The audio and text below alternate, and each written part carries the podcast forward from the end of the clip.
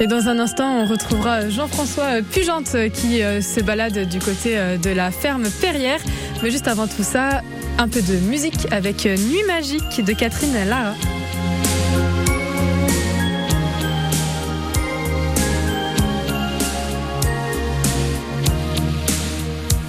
Ok, il n'y avait rien à faire. Ok cette ville étrangère. Ok, tu étais solitaire. Ok, j'avais le cœur à l'envers. Ok, tout ça n'était qu'un jeu. Ok, on jouait avec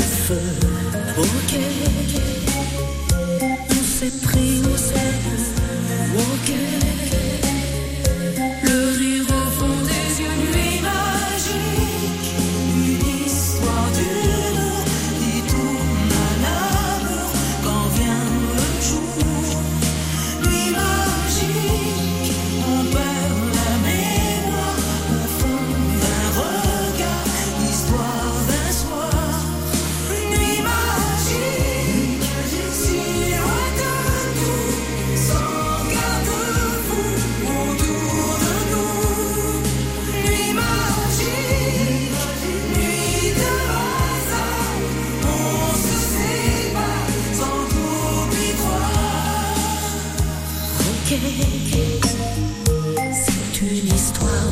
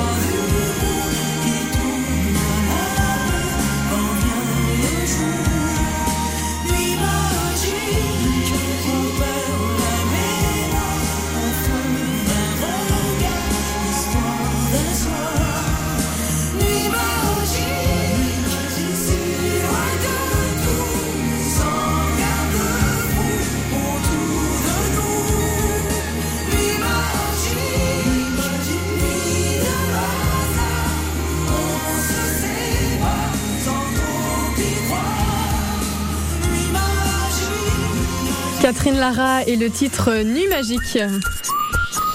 Et dès 10h, euh, Jean-François Pugente vous ouvre l'appétit avec euh, son micro France Bleu. Il se balade dans des restos, des bistrots, des